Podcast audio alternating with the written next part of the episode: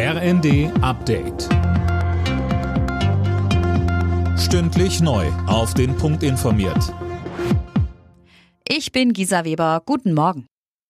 Der ukrainische Präsident Zelensky geht weiter nicht davon aus, dass der Raketeneinschlag in Polen auf ein ukrainisches Geschoss zurückgeht.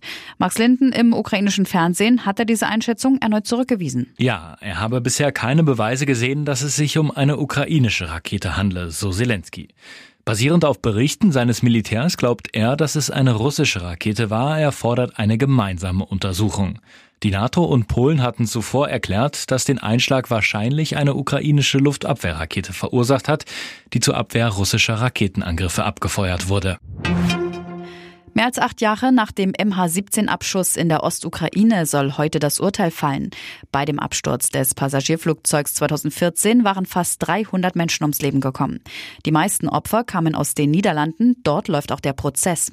Angeklagt sind drei Russen und ein Ukrainer. Sie sollen die Maschine zwar nicht selbst abgeschossen haben, aber für den Transport der Rakete verantwortlich sein, die den Flieger traf. In Ludwigsburg beginnt heute die fünfte Runde der Tarifverhandlungen in der Metall- und Elektroindustrie. Mit Warnstreiks war der Druck auf die Arbeitgeberseite zuletzt massiv erhöht worden.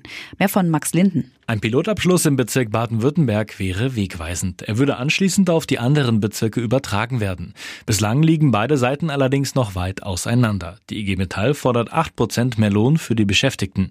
Die Arbeitgeber bieten bisher eine Inflationsprämie von 3000 Euro. Sollten die Verhandlungen scheitern, dürften weitere Streiks folgen. Die deutsche Fußballnationalelf hat bei ihrer Generalprobe vor der WM einen knappen Sieg eingefahren. Gegen den Oman gelang der Mannschaft von Bundestrainer Hansi Flick ein 1 zu 0 Erfolg. Den entscheidenden Treffer erzielte der Bremer Niklas Füllkrug.